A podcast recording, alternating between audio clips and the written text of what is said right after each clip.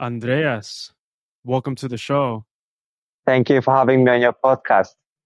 Yeah, of course, bro. Real quick, real quick. How long have you been into quantum biology? Like, how long have you been studying studying this? To be honest, I think I've been into it roughly around four to five years now because I've been on my fitness journey a long time and coaching people quite a while, but only because of some health struggles of my personal health struggles and health struggles of my of my partner Tina. Mm-hmm. Then we had to, you know, dive deep down this rabbit hole. So approximately four to five years. Yeah. Okay, let's let's flesh that out a good amount. So you have a health journey pre quantum biology, uh, your partner, your own health struggles. Yeah, feel free to talk about like you know how when we look back in our lives in hindsight and we see how the dominoes kind of laid out perfectly. You know how each key moment just led to each other, how this thing led you to discover this rabbit hole, and how the limitations of that one led you to the next one. You know, yeah. Talk to me about those key moments and tell me like how your journey has unfolded from exercise to this quantum biology and yeah really like set the context for us of where you came from okay so i'll tell you a little bit about how it started how i got into the circadian quantum biology space the beginning when i started getting into it i wasn't aware that i was actually diving into that particular space all i all I saw was or read was that, you know, blue light is harmful for us. And my partner and myself, we were having symptoms of blue light toxicity and non-native EMF, non-native electromagnetic field toxicity. And we were unaware of this. And as soon as I started diving into, you know, the different symptoms of those things, which is like, you know, dry eyes, headache, you know, not, not recovering from workouts, not feeling good, lacking energy, waking up feeling lethargic, even though we're both sleeping eight hours every night, both of us eating, you know, high quality food, both of us exercising. But what is the missing piece here? There's got to be something missing. Even if both of us are health experts in this field, we kind of felt that, you know, there's, there must be something else that we are missing in this space. Of course, we both lived in moldy apartments in the past. So that was a huge issue as well that we had developed mold toxicity as well. So we had accumulated mold in our system. So that was another thing that we had to address over time, you know, by taking binders and, and things that will release the mold into the system and get it out. But once we kind of addressed that and we started to feel better in our lungs and in our overall, you know, detoxification system, we still didn't feel optimal. So we we figured out that light plays a huge role. So the first thing that we did was to, you know, to address this was to start with the lowest hanging fruit. So we we both bought a pair of nighttime blue light blockers, the red ones. Mm-hmm. And that made a huge difference to our quality of sleep and also how, you know, how when we woke up, we felt so much more refreshed. But that only took us so far, you know, to a certain point because we didn't realize that actually the being overexposed to blue light during the daytime as well, not only in the night, is a huge issue because the there is a reason why the sun goes from red orange to peak white in the middle of the day and kind of reverses this pattern towards sunset hours. So what we are doing with modern lighting right now we are just mimicking midday sun all day. And this is an, a huge issue for the entire body and especially the nervous system. And so, because we obviously have been working in gyms for many years and the gym environment or in general is, especially as technology has progressed over time, has become more artificially blue and the non-native electromagnetic fields have increased exponentially with all the smart meters everywhere, smart TVs, uh, smart speakers, everything is Bluetooth, you know, and we've got everybody else's cell phones around us in the gym. Even if we are not carrying those devices on us, we're still exposed to the web or this, this soup of electromagnetic fields. So after that, we invested in a pair of daytime blue light blocking glasses because we realized that, you know, we cannot block the blue light only in the night. So we started blocking it during the daytime as well with the yellow ones, which kind of mimics, you know, a little bit more softer orange light. And that made a huge difference to how we felt throughout the day. You know, we felt an ease in our nervous system. Our brain felt more relaxed. We didn't feel so fried at the end of our working day, even though our working day wasn't that long. We only worked a couple of hours here and there because as coaches, we are entrepreneurs. So we decide our own schedule. Sometimes we coached in the morning time. Sometimes we coached in the evening hours. But now that we know all of this, we never coaching the evening hours because, you know, we, we acknowledge that we want to avoid artificial light as much as possible. We want to take our coaching outdoors as much as we can. And, you know, we want to live in alignment with nature. So that is the lowest hanging fruits that we aimed at at the beginning, but then we dove deeper into optimizing then our home environment, uh, the lighting in our home to try and mimic what's happening in nature, you know, replacing our, our lights, what we're using after, after sunset hours. What are we doing if we wake up before sunrise and all of this? And also waking up with the sunrise and going as close to bed with the sunset as well.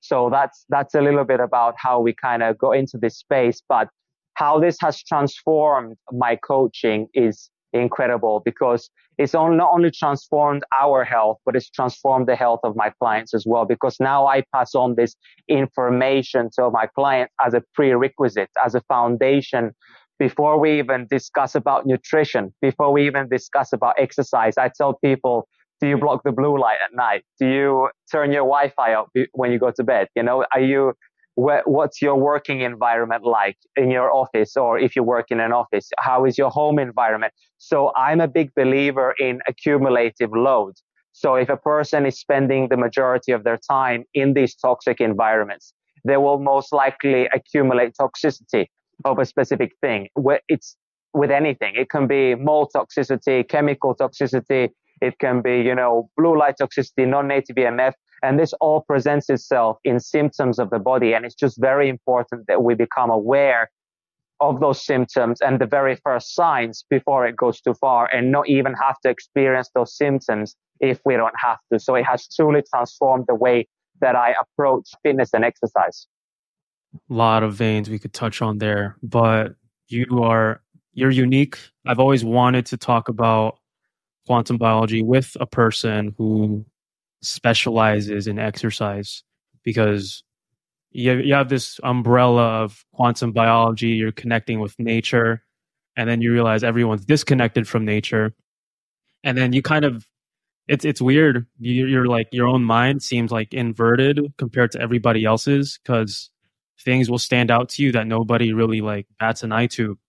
So as an exercise guy, when you, when I think about the gyms now, as you were describing it, okay, sympathetic overdrive. You're already stressing your body out with exercise, which is good in of itself, fine. But before quantum biology, I just kind of saw like, oh, this is a setting, it's harmless. But now, now we know about the lights, all these lights that are stressful by themselves. You know, they peak your cortisol already. You live under them all day. Then you go to the gym, jack up your cortisol even more. Then you add the non native EMF, everyone's phones, smart meters. The light is a non native EMF. And AirPods, these are air tubes, thankfully. Everyone's Bluetooth headphones. And yeah, you said the dose makes like the dosage and the exposure time will, you know, that makes the damage, right? So when you mm-hmm. add all that up, and you're doing it a lot, you're working out regularly, people see exercise as like a positive thing, and it definitely is. But the environment in which we do it in, like, oh my gosh, it's it's wild to think about. And when you said you block blue light first, you do all that stuff first, like that's the prerequisite. That is very back, very much backwards to what a normal person would think. They think that stuff's the supplementary stuff. And we're like, no, no, take care of light first. So mm. that sounds crazy initially, but as you walked us through, it's critical, right? So talk mm-hmm. to us like how these things, these um non-natural things in our environment add to the the load on our bodies, right? We're already exercising, but it's just making it worse with all the other you know non-native EMFs around us. Talk to us. Take the listener from this sounds crazy to this makes sense. Mm-hmm. Right. So I like to look at the body like a bucket. So we have a certain amount of stress or load that we can take in our system. And we need to consider everything that we do in life. You know, what are the things that are impacting our system in a negative way? And, you know, anything that is not natural to us, to our biology that didn't exist more than 100 years ago or 200 or even 50 years ago, which is like insane to say especially now when it comes to certain foods or chemicals are going to be a stressor of the system. And the, when we are loading that bucket and we are filling it more and more, it's so much easier for it to overflow. What happens when we go in, when we overflow the bucket? We actually go into burnout. You know, when people say they've had a burnout and they feel fried and they can't get out of bed, they don't have motivation for life. They don't have energy. They literally feel like they can't lift their limbs to do any exercise. That's because their body has used all of their resources towards trying to heal and repair the body. It's constantly battling and fighting those environmental stressors that we are exposed to right now.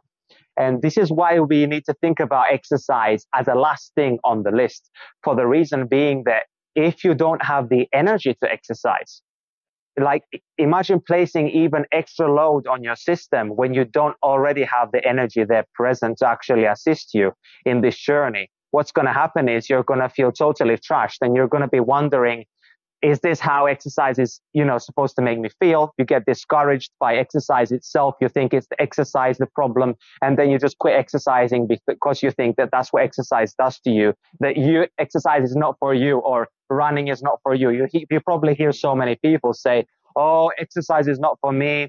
You know i don't feel so good when i'm running. Well that's because you haven't optimized your internal environment by optimizing your external environment. And by external environment can be the food that we eat because then that eventually becomes an internal environment as well. So it's everything is a stressor, the type of light that we are exposed to from the type of food we consume to the type of cleaning products we use in our homes, whether that is, uh, you know, chemical products or natural products, the type of skincare and self-care products we put on our body because the skin is one of the largest organs of the body, right? So it's absorbing everything in the system.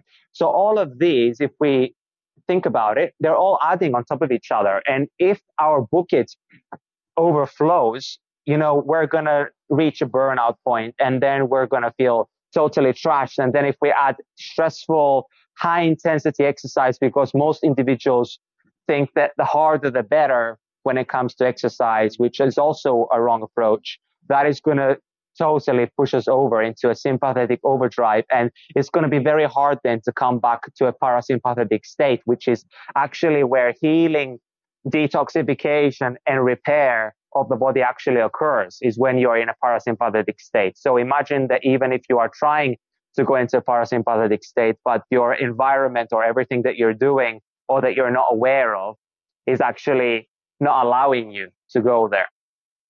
Yeah. So this is the current situation we're in. We're just surrounded by a lot of sympathetic stressors, right? And so, as quantum biologists, yep. followers, we all share this these uh, bucket of practices: block blue light, mm-hmm. night, see the sunrise, ground. All these practices. Talk to us about how mm-hmm. these practices will uh, uplift the parasympathetic side of things and resolve uh-huh. the so basic I get it. So basically, what happens is when we support our system, you know, from a circadian point of view, this is what we did ancestrally. You know, we lived always in alignment with nature. When we look at our our ancestors who lived outside, who didn't live inside houses, who lived in, let's say, these teepees, they were constantly grounded to the ground. They were wearing barefoot shoes or they were wearing leather shoes made from skin of animals, which still allows the free electrons to enter or to go into the body. So electrons always flow from a concentration of from a high concentration to a low concentration. So that means if your body is low in electrons and the earth is higher in electrons than you are, you are going to be able to collect electrons through your feet. And once you have excess, you will also be donating back to the ground. So you will be discharging the body. So you're not over stimulating the body either because there always has to be like this perfect balance, this perfect ratio. And when we live in alignment with nature, when we are outside, waking up with the sunrise, we are programming, we are setting the tone for the day. We are telling our body what it needs to do in terms of hormone release and energy production. And so this is going to set our circadian rhythm so that we are able to also fall asleep easier at night. So melatonin is actually a hormone of daylight. So we need daylight to be able to produce melatonin, which is our sleeping hormone, our repair hormone. And everything happens, you know, the healing and repair happens because of melatonin. And so if that is not working, then we start developing issues like, you know, tumor growth and, and things that we don't actually want happening inside of the body because the body cannot simply get rid of, you know, mutated cells, cells that are going haywire from, you know, dying or uh, encountering stress throughout the day. And then, you know, the, the body's not doing what it's meant to do. So now we're accumulating many many zombie cells, many mutated cells in the body. We are not getting rid of dead cells. So we're accumulating a lot of trash inside the system. And what we are doing now, we are promoting the system to be able to s- still survive because the body just simply cares about survival. It doesn't care about anything else. So thriving is a bonus, but all it cares is about survival. So it's just constantly aiming to keep us alive. And to keep us alive, it will simply replicate those mutated cells to keep us going, even though the program is not ideal. So by living with the laws of nature and being grounded all the time, we are discharging that excess electricity that we are accumulating from the environment. Now we're exposed to so many non-native electromagnetic fields from cell towers, phones, anything electronic, which is giving off, you know, dirty electricity, the wiring in the walls, anything like this we need to go to the ground to discharge a little bit like a lightning rod. Like a lightning rod receives the lightning and it, it puts it into the ground, except we are not, because we are not grounded, we are not getting rid of that excess accumulated electricity. So it's a little bit like drinking coffee. We're drinking coffee all the time. And so mm-hmm. our, our nervous system is constantly stimulated. And then when you add blue light, non-native blue light on top of that because blue light from the sun is actually a really good thing, right? It, it creates this alertness and it always comes with the, with the full spectrum. So it comes, you know, with the near infrared, the red light that comes with the UV. So you've got that perfect balance of the midday sun is giving you all of those other things. So it's coming complete as a, as a non-processed light. So we can consider, you know, artificial light as processed, like junk food, like junk light. And then we've got like the full spectrum, which is the, the real organic light, you know, and that's also stressing our system, you know, when anything that is basically non-native or foreign to our body is actually going to be a, a stressor. So this is going to be something that if we address, we are going to transform our life massively. Yes, and let's let's talk about that. So you've you've been a coach for quite a bit, quite a long time, and you said the moment you implemented this as your foundation for your clients and yourself, massive results occurred, right? So I'm sure you have um like a bank of experience for pre quantum biology coaching, how your clients did and mm-hmm. how they were, what problems they had, mm-hmm. and then post quantum biology and applying it with them. Mm-hmm. Can you describe like the differences in what you've seen, how mm-hmm. it's transformed their lives, mm-hmm. and how the results have been more, you know, beneficial. Mm-hmm. Well, before we did get good results as well, it just was way harder to achieve. So what I noticed, the, the one of the biggest things that I noticed with my clients is what that now everything that we're trying to achieve happens at a way faster rate. So we're able to build mm-hmm. muscle faster.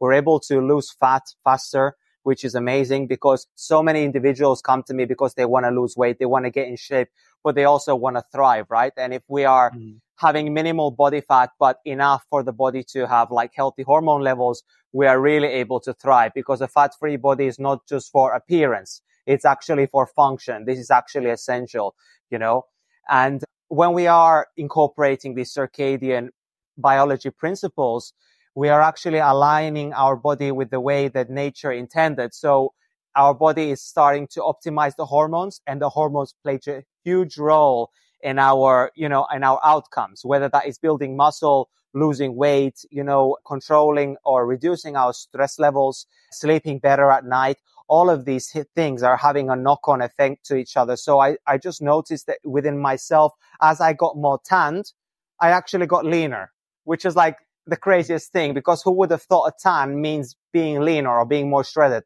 So I noticed the exact same thing with my clients. Every time summer came around and we did not consume excess carbohydrate rich foods. So foods which are high in deuterium and we kept it more of a ketogenic style. And then, then we had excess UV light. We incorporated more cold exposure, waking up with the sunrise, you know, being exposed to, you know, the red light of the sun, get, getting red light therapy basically from the sun they were seeing incredible results, you know, and they were, fe- most importantly, they, they were feeling amazing. Even though, let's say they didn't reach their end goal yet, they were able to feel good way quicker before they even got there. So they were actually enjoying the journey because they felt good. Whereas previously, they were suffering, you know, they had to stay extremely disciplined to be able to stay committed and consistent because we're working almost against our biology if we're not addressing the environment, right? So we're, as we mentioned previously, you know, when your body is under more load, your, your body doesn't actually want to do the hard things. It wants to avoid the hard things because your body is under already a lot of stress. But if you don't have so much stress in your life from all these things that people are unaware of, because people think of stress as something that, oh, I'm stressed, you know, mentally, mm-hmm. but physical stress and mental stress, the body can't tell the difference between the two it's the same. It's all about the accumulative load. And once that load exceeds a certain point, then, you know, you're gonna, you're not gonna feel optimal. So as soon as you incorporate circadian and quantum biology practices into your life, you start to realize that I have more energy without doing anything. And now I have energy to go for a walk. I have energy to go for a run. I'm, I feel more motivated. I have the desire to be healthier without trying to be healthy because the environment is supporting that. Hmm. Right. I see a lot of if you want to change your body composition, change your, you know, get those fitness results you're looking for. It it seems mm-hmm. like man, you have to really dial down and be straight edged. Just mm-hmm. sacrifice anything pleasurable in your life just to get to that end goal. Mm-hmm. But it does seem quantum biology does give us a lot of leeway. That's I'll loosely use that word leeway, but it just facilitates that process of making everything easier. But of course, we still have to apply ourselves, right? Of course, of course. And, you know, yeah, it's it's awesome because you, know, you have like a unique sample size because and Andreas, like when I look at professional athletes and you know big leagues, they're playing in these stadiums with 19,000 people. Everyone has their phones out. Mm-hmm. It's at 9 p.m. and ACL tears and meniscus tears, all these things are pretty frequent now. And I'm thinking, man, these guys are playing in a in a in an oven, man. Like yet they're mm-hmm. performing so well. How much mm-hmm. better would they perform if they performed if they put some red light in that stadium, if they if they like had a no phone policy, maybe like something to help with that, maybe played at 2 p.m. instead of 9. Mm-hmm. It's just when you think of the implications for athletic performance in this exercise space, mm-hmm. there's so much room to improve. Yeah. And you've seen you've seen how this thing this paradigm applied to this area of exercise can improve it. So imagine imagine a world where athletics is congruent with this. You know, I'm sure you've thought and chewed on this subject. Yes. You know, applied worldwide. So just talk to us about that, those ruminations. So, you know, I thought that it's just so simple for people to actually, uh, you know, enjoy this type of sports in a way healthier way and for athletes to be healthy as well so they don't get injured the athlete topic is very deep, right? So it's not only tied to light or the non-native electromagnetic field because I have insights into this, into this industry and into the sports industry and the fitness in general. I know what they do with athletes and what they do is they overtrain them like crazy. And that is a huge issue because every single person that you see performing worldwide at the Olympic Games or where they're doing some big sports on TV. If you see them on TV and they are getting paid, they are getting paid to train and they are not allowed to not train. So that means that the, the coaches, they always force the athletes to train even if they are sore, even if they are minorly injured, even if they are not feeling their best. So they are constantly over, you know, putting them in sympathetic overdrive all the time by over exercising. So thinking that it's going to yield in better results because they want their team, they want a good reputation for themselves, the coach. They don't care about the athletes, right? And so then of course the athletes love it when they win. But then in the, in the procedure, when they are preparing for that, no one is enjoying the process. Actually, everyone is hating the process. And not only that, but you have the, you have all their gyms where they are training in. Usually they're training super early in the morning, four, or five o'clock in the morning. You know, they're doing things that raising the cortisol like crazy at wrong times of the day, destroying their uh, melatonin levels and destroying their circadian rhythms overall. Most people, they are wondering, or athletes, they're wondering why they can't sleep. So all of this, this accumulative load, even before they step on the big game, when they are actually going against somebody else, you know, especially when it has to do with contact sports, you're going to see huge injuries, even in non-contact sports, which is the most incredible things like, you know, tennis, golf, or anything that is non-contact meaning that you're not going to be battling against somebody else's body, people are still getting injured. And the reason is because the body is so dehydrated on a cellular level. And this is because the mitochondria actually make mitochondrial water. And this water is actually what is hydrating, keeping our body hydrated without thinking even about drinking water, but it's what we actually make internally. And the body is only able to make that water when we are living with the the laws of nature. But if we start to break those laws, if we start to, you know, introduce midday sun in the in the morning and in the night when it's not supposed to be there. It's not even a sun. It's an insult to the sun to call it the sun.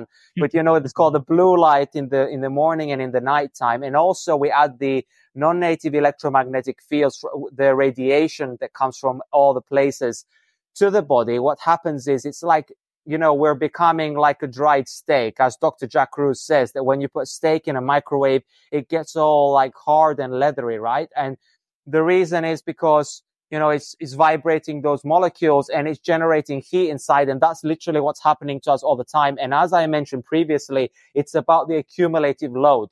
So the more time you are spending in those environments, which athletes are doing, they are spending a lot of time trying to, you know, work out. Then they're going to these recovery facilities, which are also blue lit, you know, yeah. which, uh, I mean, they should be, you know, knowing better. You know, the people who are having recovery facilities, they should be aiming to having full spectrum light as much as they can inside or mimicking the sunlight, you know, type of light indoors. They should be aiming to optimize all of this if they actually want people to, to feel the best and the clients feel the best. So, so yeah, it's very, this topic goes extremely deep and it's just so simple for people to fix this. All they need to do is to fix their home environment where they spend the majority of their time, fix their lighting in their home, make it more circadian and appropriate. Like what's happening with the sun outside? Okay. Is the sun more blue now outside? I'm going to have more of a white, orangey light bulb on now. But when it's like going, you know, more to the afternoon time, now it's starting to become more orange. Then after sunset, it's going to become more red. So I should be having different types of lighting in my home where I'm mimicking the position of the sun and also the light of the sun as well to be able to stay as much in the rhythm of nature as possible because I understand most people cannot take their entire life outdoors. So it's important that we bring the outdoors inside. And so we try to mimic the outdoor environment, you know, open the windows of our house, allow, allow the full spectrum light to come in. Even if the light is not hitting direct in the house, it's still washing out, you know, the, any of the artificial lighting that we have on in the house. And also we don't, maybe don't need to have lighting on at all if we open the windows as well. So, so it's that simple. And, you know, they, they don't need to have, you know, everything radiation, you know, blasting, you know, especially in the stadiums. They could have everything wired because there's absolutely no reason for it to be, you know, wireless these days. You know, you've got, you can just have a, a, simple wiring system and maybe you can have one system where it's, you know, giving out radiation instead of a billion different systems, you know, and causing this, this soup of uh, non-native electromagnetic fields, which is not only frying the athletes, but it's frying everybody in those, in those places. yeah, I can tell I hit a passion point right there. And that's why I'm passionate about it too, because I see the same thing. Like, so there, I can see the argument of, all right, if everything you guys are saying is directionally accurate, then why are these athletes performing so well, even despite what you're saying? And I think that's like a short sighted argument because mm-hmm. if you split this thing into two time tracks, mm-hmm. one, you go normal, they have elite performance, great. But if you split it the other way and apply everything we've been talking about, mm-hmm. they're gonna perform better, and that's that is without a doubt. Mm-hmm. You introduce the parasympathetic elements, introduce mm-hmm. red light, any amount of red light because we're all so deficient in it. Ooh. You do all that stuff, their performance is going to improve even more. So I don't understand the validity of that argument. Mm-hmm. Like, oh, everything seems good even despite all the flaws we're pointing out mm-hmm. but there's more room to improve. And it's not like it's a little bit. From what you've described, it's like an entire paradigm needs to be completely overturned. Mm-hmm. And it's amazing that we're getting the athletic performances, the the accomplishments that we're getting these days. Testament to the athletes, despite the overtraining, despite the crazy environments that they're in. The mm-hmm. human body is able to push and be resilient yeah. in despite of it. Mm-hmm. But there's way more room. I think the sky's the limit if we start mm-hmm. incorporating this stuff and the implications of of this to people's individual lives and to entire nations and industries it all applies equally and that speaks to the weight of the paradigm that's why i love it so much so passionate about it and it's always cool to connect with people who have their own unique specializations yours is exercise and athletics. And maybe perhaps I'll talk to a parent, a teacher who sees it in their schools. Dr. Kruse sees it in his patients in the hospitals. It's everywhere. And Buckminster Fuller said, if you want to change a paradigm, you got to burn it down. And that's that's what we got to do by changing mm-hmm. It, having these conversations. So, mm-hmm. yeah, man, love that spiel overtraining in addition to the blue light guys blue light at night with 19,000 phones it's mm-hmm. crazy it's just mm-hmm. blows my mind but you know one step at a time one step at a time so Rem- remember that these people also the majority of the world right now especially what has happened over these last couple of years as you have been very much aware we have all or many individuals have uh, put things inside of their bodies which are potentially, you know, harmful to the system. And previously, this is like has an accumulative load on the body, right? So again, another stressor on top of all the other stressors. People are not seeing it in this way. I would never put something inside of my body which I don't know what it has inside. You know, I would never drink some chlorine from a bottle that cleans the, the kitchen. So why would I actually use that chlorine and let it contact my skin, which is going to go eventually into my bloodstream anyway? You know, so the thing is that we need to be very much aware of what we are doing, the cumulative load that we are placing on our body, because there are sometimes there are some certain things that once you push your body over the limit, it can lead to very detrimental, you know, results. And as you know, what you mentioned about how athletes are you know, how come athletes are still performing so well, even though they're in these environments? Well, you know, they can perform so well, but do you consider that as performing well when an athlete is very easily prone to injury? Then that means that, you know, they're actually not performing well. Yeah, maybe they have a top speed. Maybe they can jump high. They can do all of this stuff. But what if they are not feeling confident inside of their body? What if they are actually they know deeply inside that my body at any moment is going to snap, but I need to perform because I'm getting paid for this. And this is something that needs to be brought to the awareness to the public because the thing is that I feel I have a tremendous amount of respect for the athletes who are actually doing this because I have actually worked with some athletes in Finland who are actually, you know, top football players. And they were telling me that, you know, I was telling them, why don't you take time off? They were saying to me, I can't. My coach is telling me I need to do. and you know they had like so many issues and i was saying that you know okay i tried to help them as much as i can with the mobility you know and the exercise side of things before i was aware of the of the uh, cir- circadian biology and quantum quantum health otherwise i would have uh, you know introduced that to them as well for sure but i did help them massively you know just by working on things that they didn't work on you know with their coaches which is you know focusing more on you know take self-care you know, outside of the training, to, trying to take care of yourself as much as you, you can and not, and not just, you know, lay around and just expect that recovery happens when you just lay on the couch and scroll your phone and, and uh, watch movies. That's not how recovery happens. You know, the more proactive you are, the more things you do to assist your recovery process, the, the better you're going to be. But of course, recovery also takes time. So if you're training every single day, inevitably you will reach a point of, uh, of overtraining.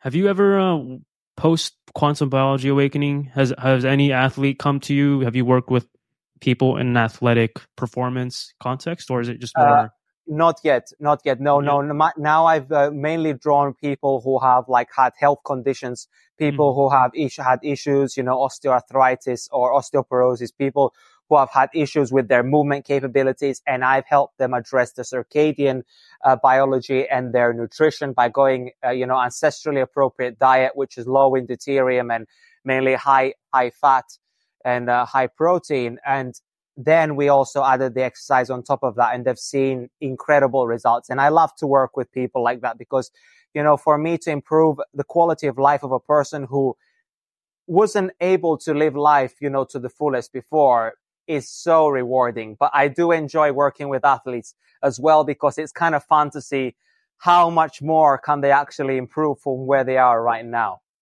Yeah.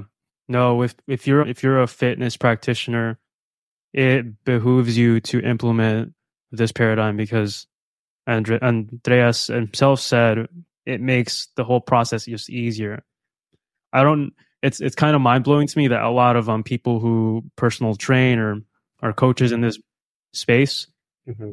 they don't know what leptin is and they don't know what light is. And I'm yeah. just like, whoa, yeah, yeah, yeah, that's a key first principle if you want to mm-hmm. understand weight loss and all this stuff. But yeah, very well, such an applicable paradigm. I love it let's talk about fat loss a little bit uh, because yeah, I think this is this is uh, huge, right? And this is yeah. something that interests everybody, and this is also something very important for coaches to hear as well.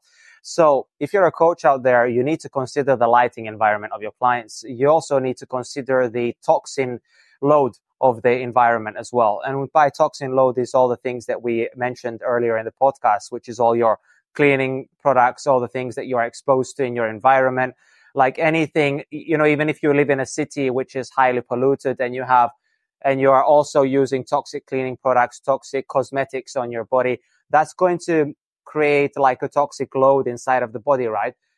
The solution to pollution is dilution. That's what the body does. So when there is pollution inside of the body, the body dilutes that because it, it doesn't want it to be dangerous to the body. So if it's got a lot of toxins, a lot of pollutants inside of the system, it's going to dilute it in the lymphatic system. So why do many individuals experience bloating or swelling? even if they think that they're healthy. Well, maybe they need to consider these things because that is actually going to make you lose a ton of weight without even losing fat, right? That's just the, mm-hmm. that's just the fluid that you have accumulated because of your toxic load.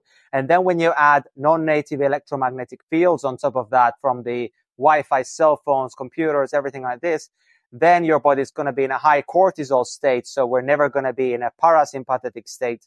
So we're not going to be able to detoxify the body. So detoxification in general, if it's overloaded and then it's impaired, you're, even if your client does lose some fat and you're wondering why have they plateaued? Why are they not losing more weight, even though they're doing their cardio, they've restricted their energy intake, they're exercising more, they're, so they're doing all the things, which is raising cortisol more, by the way. And then, yeah, and then so we're not basically detoxifying the body. So detox is huge. I mean, I know that word is like really overused and it's been vilified because of all these detox supplements that exist out there, but the detox mechanism of the body, the body doesn't need assistance from exogenous substances to detoxify.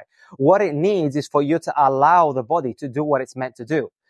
so by living in alignment with nature, we're actually allowing the body to detoxify. We're allowing the lymphatic system to flow around the body effortlessly, gather, you know, toxins and dead cells and things that need to be excreted through our detoxification systems, which is sweating, breathing, you know, going to the bathroom, all of these ways, you know, that we can detoxify the body. So by simply assisting our system by changing our environment, the, the toxin load, the lighting, all of this, we are going to see a massive amount of weight loss without exercising and without changing the nutrition.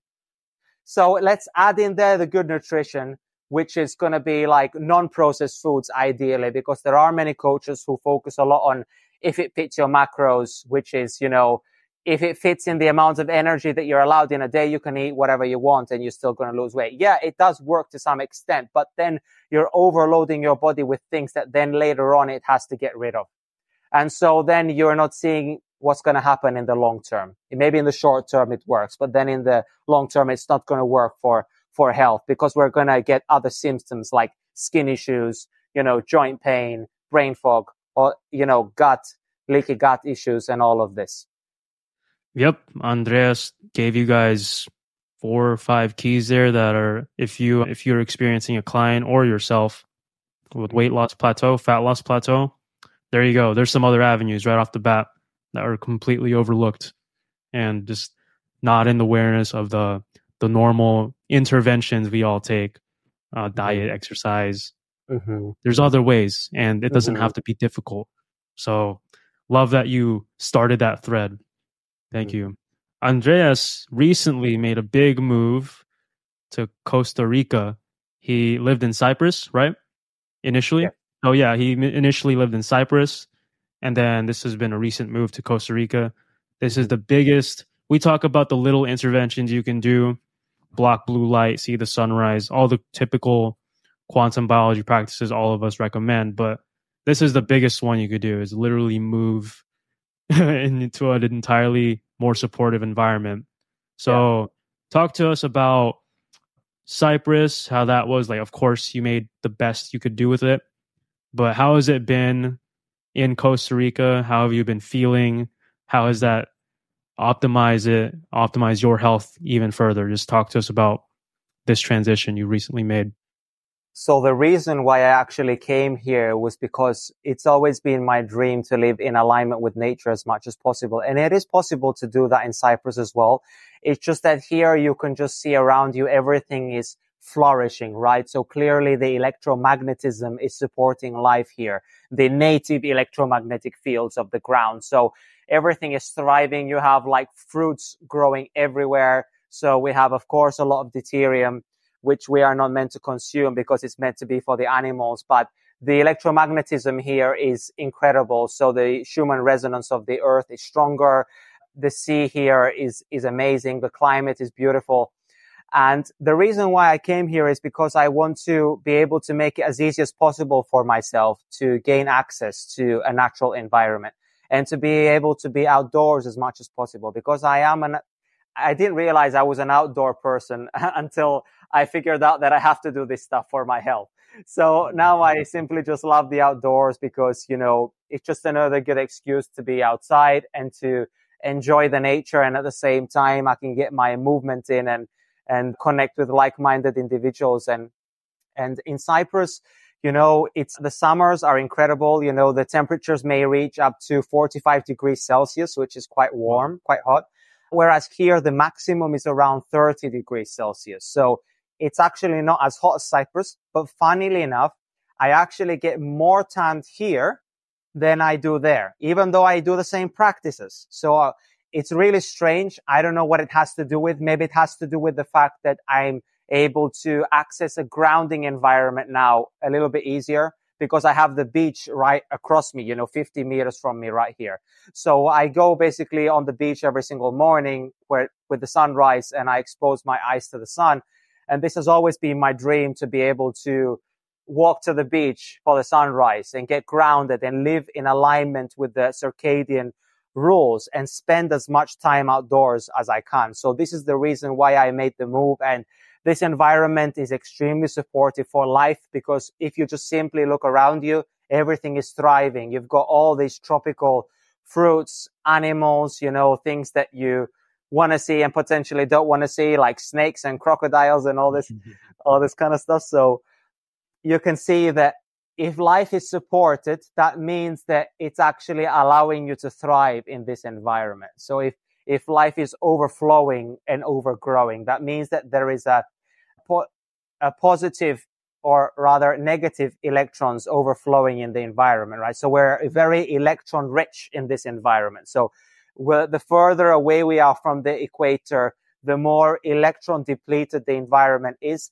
However, if we make the efforts to connect with the ground, you know, with the grass and with the sea, we can still gather electrons. It's just that whether even if I'm not in contact with the ground, I'm still getting so much benefit just from the electromagnetism in the environment.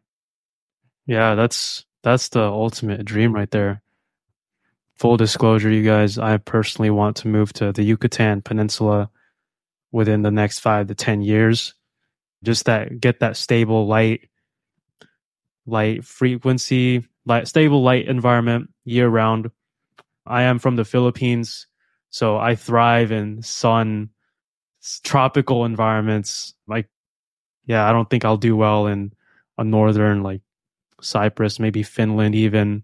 Mm-hmm. So you know, I just wanted to get that from Andreas because this is kind of my dream, and I'm sure everyone who uh, has come across quantum biology has thought of yeah, I should make a move to somewhere more well lit, mm. more uh, less non-native EMF polluted, and really change my life just by location because you put in all this effort in your home environment, but you're in you're in Texas and it's an urban city, so you're kind of capped a little bit right off the bat. But he just has all the access to to nature's power without all the static.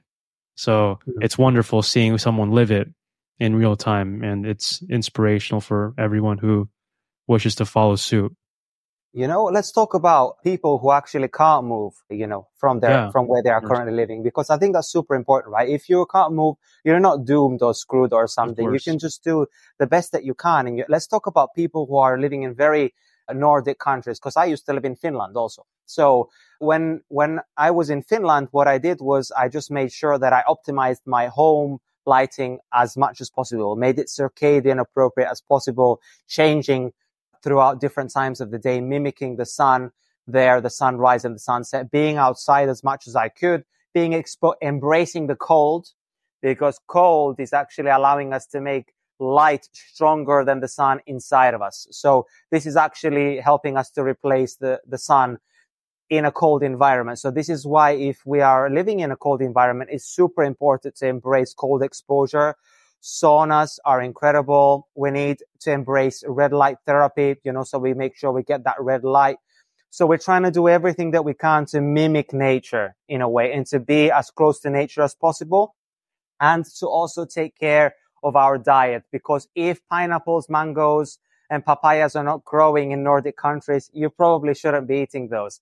But the reason being that if you look in your environment, like in Finland, the only thing that really grows, especially in the winter time, or well, nothing really grows, but in the summertime, it's more like berries and those are frozen and people eat them sometimes later on, right? So that's obviously not ideal. So you always want to go with the season and also with the location of where you're living in the world in terms of what you're actually consuming because that is also giving your body information not only from the light that we receive Uh, but and the intensity of the light but also what are we putting inside of our body the program that we are showing our system you know that's reconfirming to us is it winter is it summer is it autumn is it spring? And so that you know because i don't believe only in in circadian rhythms, daily circadian rhythms, but seasonal circadian rhythms, and also like a year circadian rhythm that the body knows that what it needs to do at certain times of the year, how it needs to adjust your skin color, even, you know, without even thinking about the sun all just based on, you know, what other things are we doing? You know, are we mimicking, you know, nature and in the environment that we're living in? Mm. One, yeah, you're not doomed if you are not in the equator. It's... Yeah, you just have to do the best that you can. You know, block exactly. the blue. The blocking the blue light is a non-negotiable. I mean, mm-hmm. I can get away with being exposed to blue light because I have so much excess UV light in my environment and so much electromagnetism from the ground that I can discharge a lot of that and get away with it. But I still don't want to do that to my body. It's just my choice. I want to be as optimal as possible.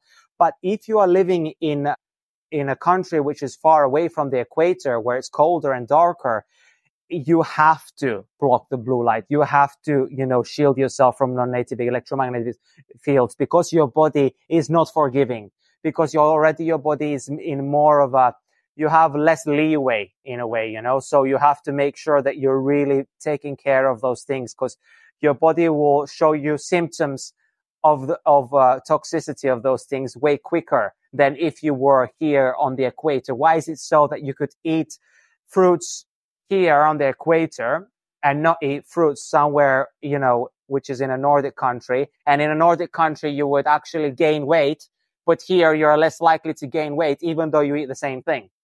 So yeah. that just show that just shows you that how important it is. Yeah, no, Ge- geographical location, light, water, magnetism, they all play a role. This person loses weight easily. This one doesn't mm-hmm. such a big myriad, like a large myriad of factors that is overlooked quite a bit. And this umbrella we talk about captures a lot of it. So one wonderfully said. Talk to us about another problem of indoor living is with indoor living, there's a couch, there's chairs, computers. So you don't move quite a bit with outdoor living, that's just more natural. You're going to want to move around, right? Mobility is one of your expertise. So, talk to us about the importance of movement and how I'm sure this was prior to quantum biology, but maybe put in a little bit of how quantum biology has improvised, evolved your understanding of this, its importance, its mm-hmm. function, etc.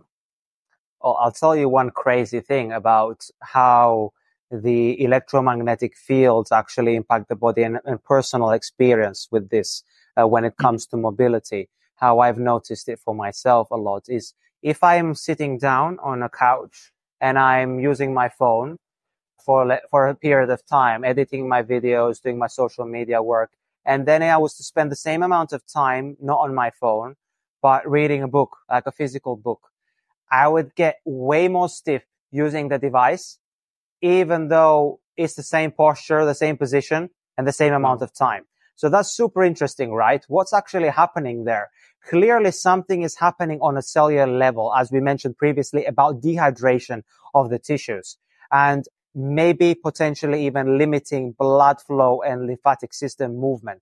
And so maybe it has also to do something with the eye movement as well, because with a, with a book, our eyes are not necessarily fixated into one position and they are maybe blinking more often because eyes play a huge role in the, in the stiffness of the body, in mobility. The, the better your eye movement is, the less stiff you are just by how your eyes move. Imagine.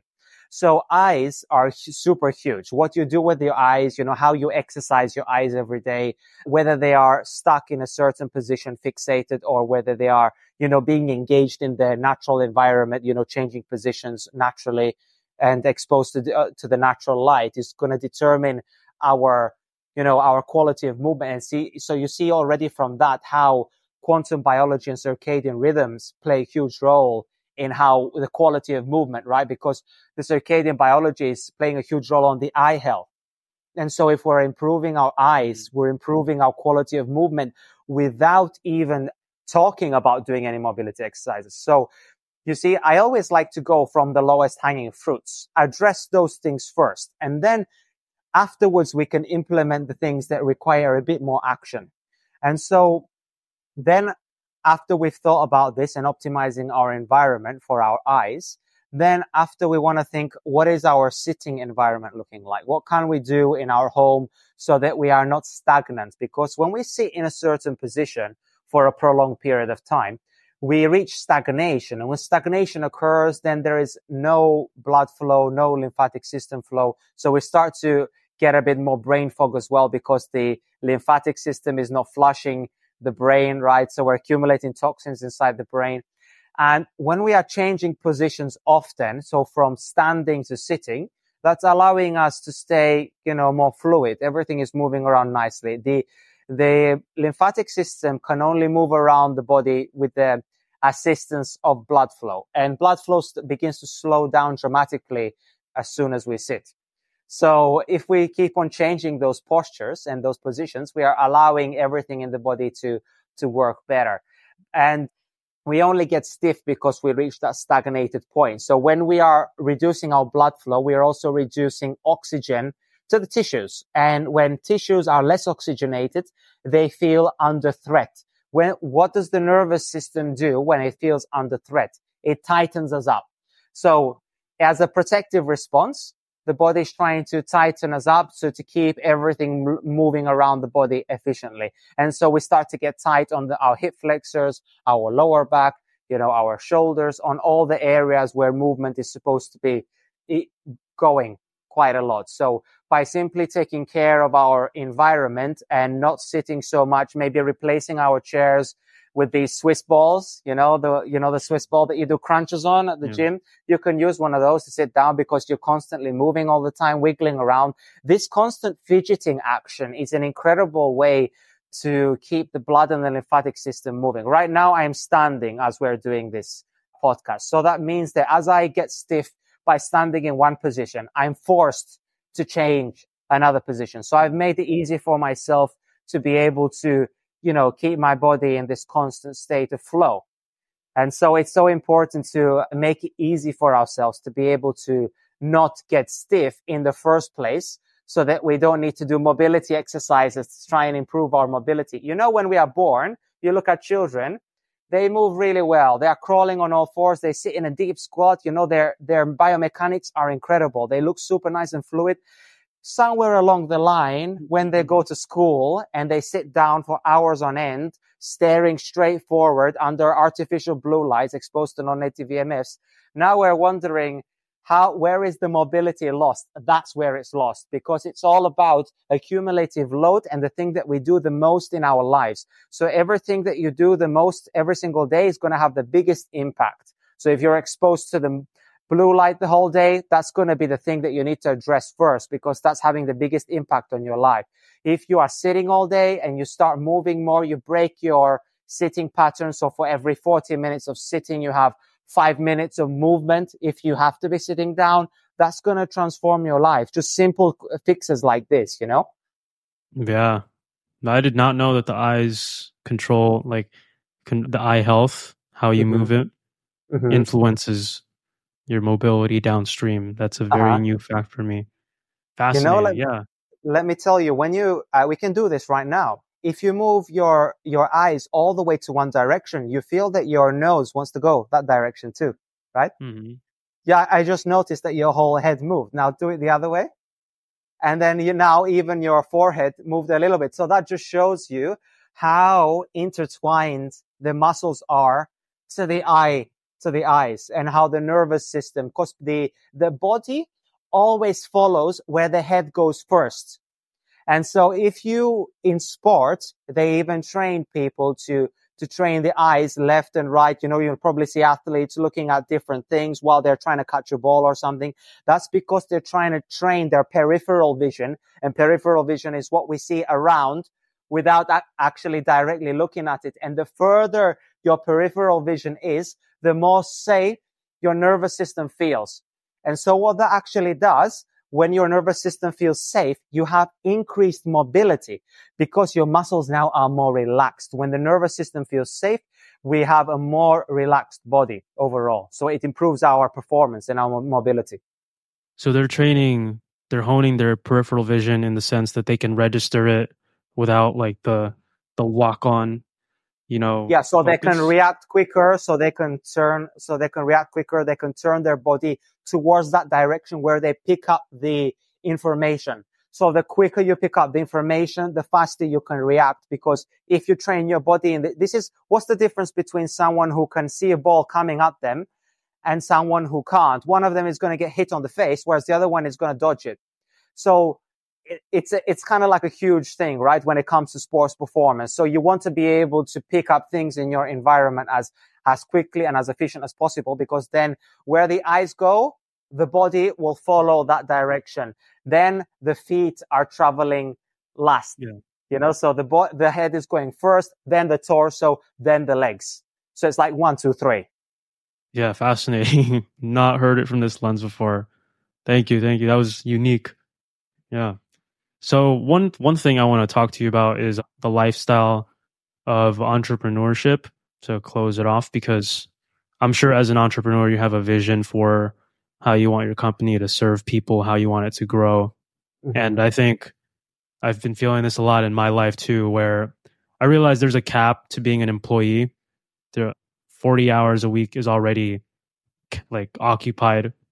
And that 40 hours in the modern world is probably sitting down. And so, you know, I feel like there's been a call in my heart. I didn't, I never saw myself as an entrepreneur uh, before high school but now four years being an employee, I've kind of realized, wow, I have no choice but to be an entrepreneur to gain the freedom that I want in the world. And you don't have to be like, you don't have to start anything. You can be an entrepreneur where you're supporting an entrepreneurial endeavor, right? Mm-hmm. So mm-hmm. that's another avenue of flexibility. But I feel like for a lot of people, exploring their passions in that creator of entrepreneurship or entrepreneurship of supporting can open up a lot for their health, obviously their spiritual, mental health, and just open a lot of doors, right? So talk to us about how you feel about that, how if more people should move into entrepreneurship, this creatorship, and move out of this like conveyor belt that we're all in, and maybe perhaps close it off with how you want your coaching business to end up? What do you see in it in 10 years? Mm-hmm. How far you're willing to, you're going to take it. Yeah. To cool. wrap it all up and put a bow tie on it. Cool. So first of all, I just want to say this is not financial advice because of course by going, by going, you know, into entrepreneurship, you are risking a lot, right? You are risking a lot of safety in a way that you know that you're getting a certain income every month. You know, you've always got your salary coming in. You can, you can calculate how much you're going to spend that you're going to be able to pay your rent. When you go into entrepreneurship, because no one teaches you these things at school, right? So you're just on your own and you need to really nail the marketing aspect. So if you are considering going into entrepreneurship, you have to really focus on learning marketing and how to put yourself out there and how to bring your message across to people that people can resonate with your message and so that you can impact people and that you're able to help as many individuals as possible throughout your journey.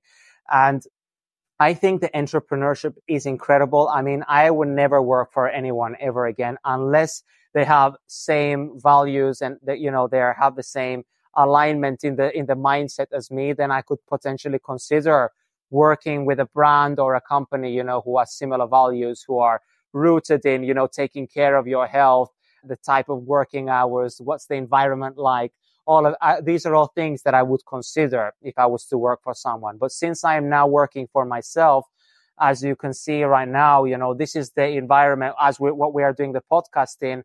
This is the environment which I work in. So I de- can decide whether I want to be on the beach doing my coaching or when I be here on my, on my balcony. And so, you know, life is truly incredible, but there is, of course, a lot of uns- uncertainty involved. And this is where you need to really work hard onto understanding marketing, even hire professionals who can help you with that, you know, to help you succeed in this. Because I believe that the, the difference between entrepreneurs who succeed and those who do not, it all comes down to marketing and how you bring your message across. And the more clear your message is, the more confident you are in what do you actually want to offer to the world. That is going to make all the difference in, you know, whether people are going to start wanting your services, whether that is a is a product or a or a or a service, you know, online coaching or anything like this.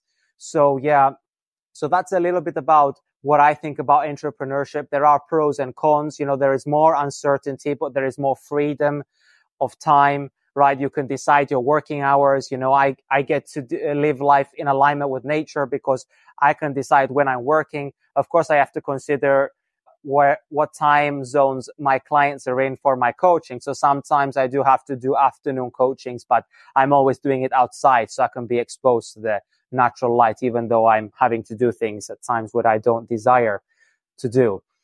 So the, another thing is that you have to get very organized when you are an entrepreneur. So you have to make a schedule for yourself. You have to decide, okay, to get stuff done, you know, make lists for yourself. Try and be as organized as you can because there isn't someone in top of you to tell you this is what you need to do today. And so that's a huge factor and something that I had to learn quite a lot at the beginning. And at the beginning, I remember like I found myself so overwhelmed thinking that there is so much to do, but I don't know what to start with first.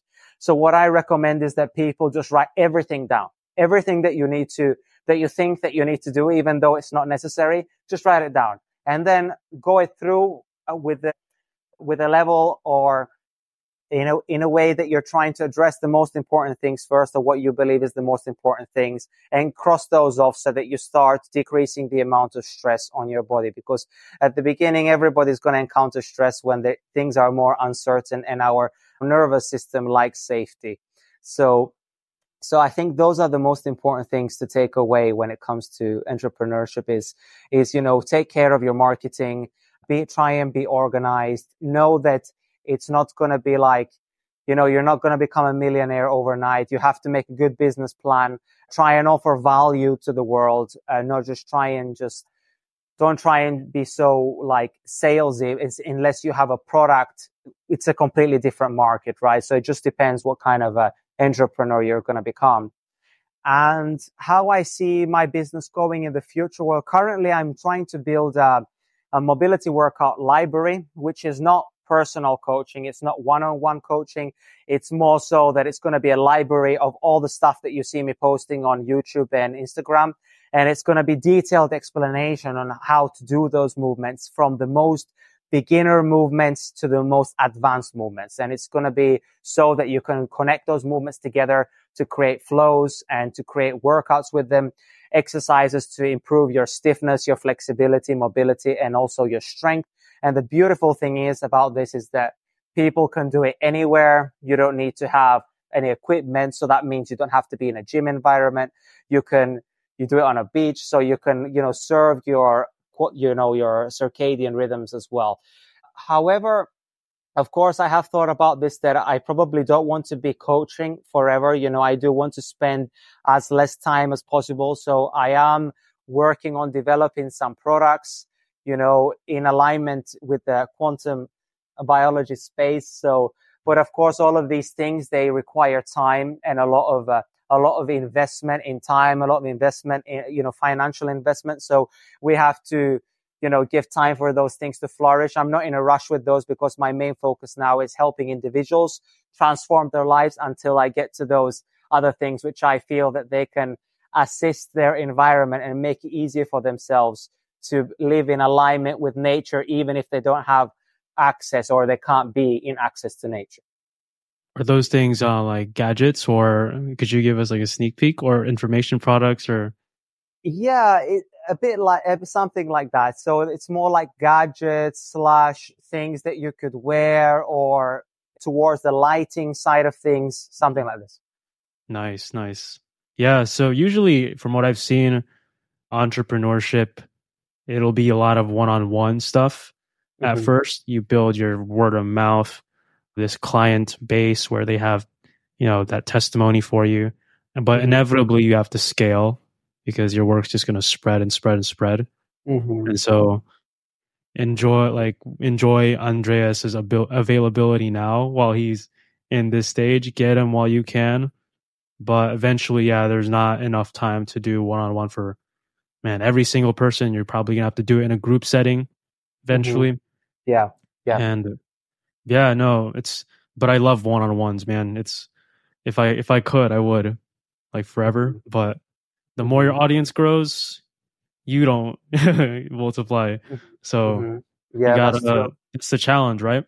hmm You know, wh- wh- I think what I love about webinars is having like Mm. people like yourself or people who are, you know, like doctors, experts on, you know, talking about different topics, a variety of different topics where people can join and they can learn a lot, you know, harvest a lot of information from that. So I think building some, you know, tribe, some like-minded tribe community online where people are, eh, have the same values and they also live, want to live in alignment with nature is nice and connecting, you know, with experts of the field so they can teach myself and also my audience things that we don't know, I think is the truly the best, the best approach because then we can bring people that information almost like a library all in one space. Yeah, like you just did for uh, Dr. Max, right? You gave Yeah, a yeah. webinar for his group and hmm gave a talk on what was it again? Uh, we talked about circadian appropriate exercise, you know, the timing of exercise, you know, what's the best time to train in the day. We talked about different principles about, we talked about sitting actually and what, how we can Yeah. counteract that, like similar question, what we talked about here. And we talked about a variety of different things, but it was all around holistic movement practices and what's the difference, you know, between doing regular, you know, gym training versus doing the type of movement that I'm doing and how, how the body works together as a, as a system instead of working in isolated parts. Right. And fundamentally what you're doing I think the the safety as as safe as you can get with entrepreneurship is when you know you've provided so much value to your client that they're going to say they're going to say things about you they're going to spread their word and that reciprocation is just a feedback loop to where it almost builds a safety net where you'll always have a pool of clients to work with because you've put in that much value to them you've put in mm-hmm. that work and you genuinely enjoy serving them and helping them in their journey. And that's as that's the best safety net you're going to get. But the the stage before that where you're trying to build that up that is scary especially mm-hmm. for employees. Mm-hmm. But i think that's what this is all about why you and i are in this space. You know when you're when the world seems so messy and backwards you find that gem you want to just give to everybody when every building is blue lit you have that avenue of hey we got something going on and you have that avenue of service and it's that opportunity is available to everybody. Uh, if you're listening to this right now it's available to It you is. it's It just is, a yeah. so ubiquitous in its application and the more people we can spread the more people in the tribe oh man it's Mhm. the applications know- are drastic there are so many people right now who are unemployed, who are just sitting at home. They're not doing anything. They're just getting unemployment benefit from the from the government. You know, they're they're just surviving on that.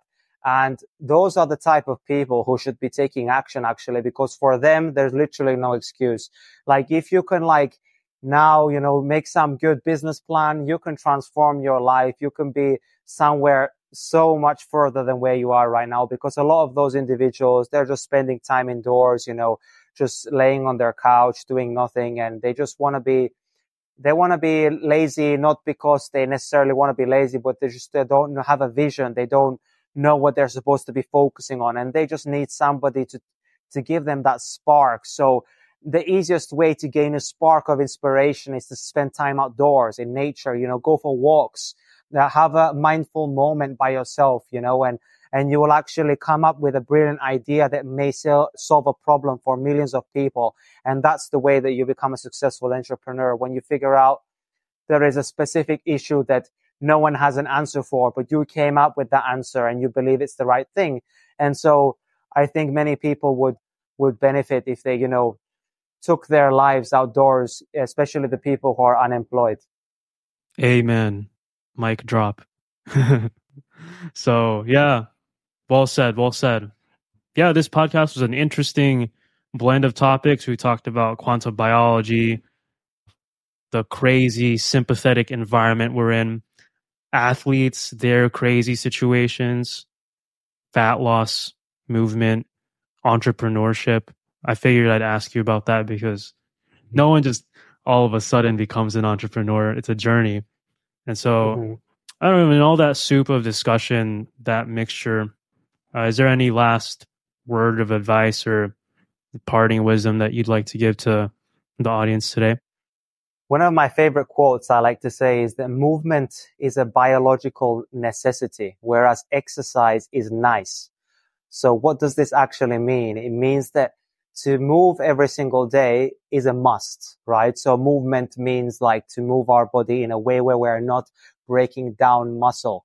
So activities such as walking, swimming, cycling, maybe a light jog, some, you know, gentle like mobility exercises, things like this often throughout the day and every day is a biological necessity. Your body is craving that. It's asking you for that. If you can do those activities outdoors, even better because you're supporting your circadian rhythms, you're optimizing your hormones, and you're going to be at a way better position in general to see better results if you're trying to achieve some physique goals or even, you know, cognitive goals as well. You know, you want to have a sharper, sharper brain. You want to be able to think more clearly. So yeah, if you can live in alignment with nature as much as you can, move as often as you can.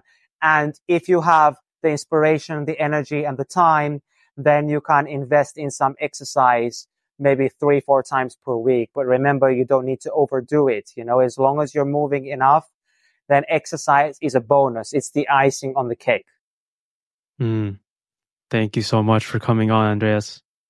Thank you for having me. It was a pleasure.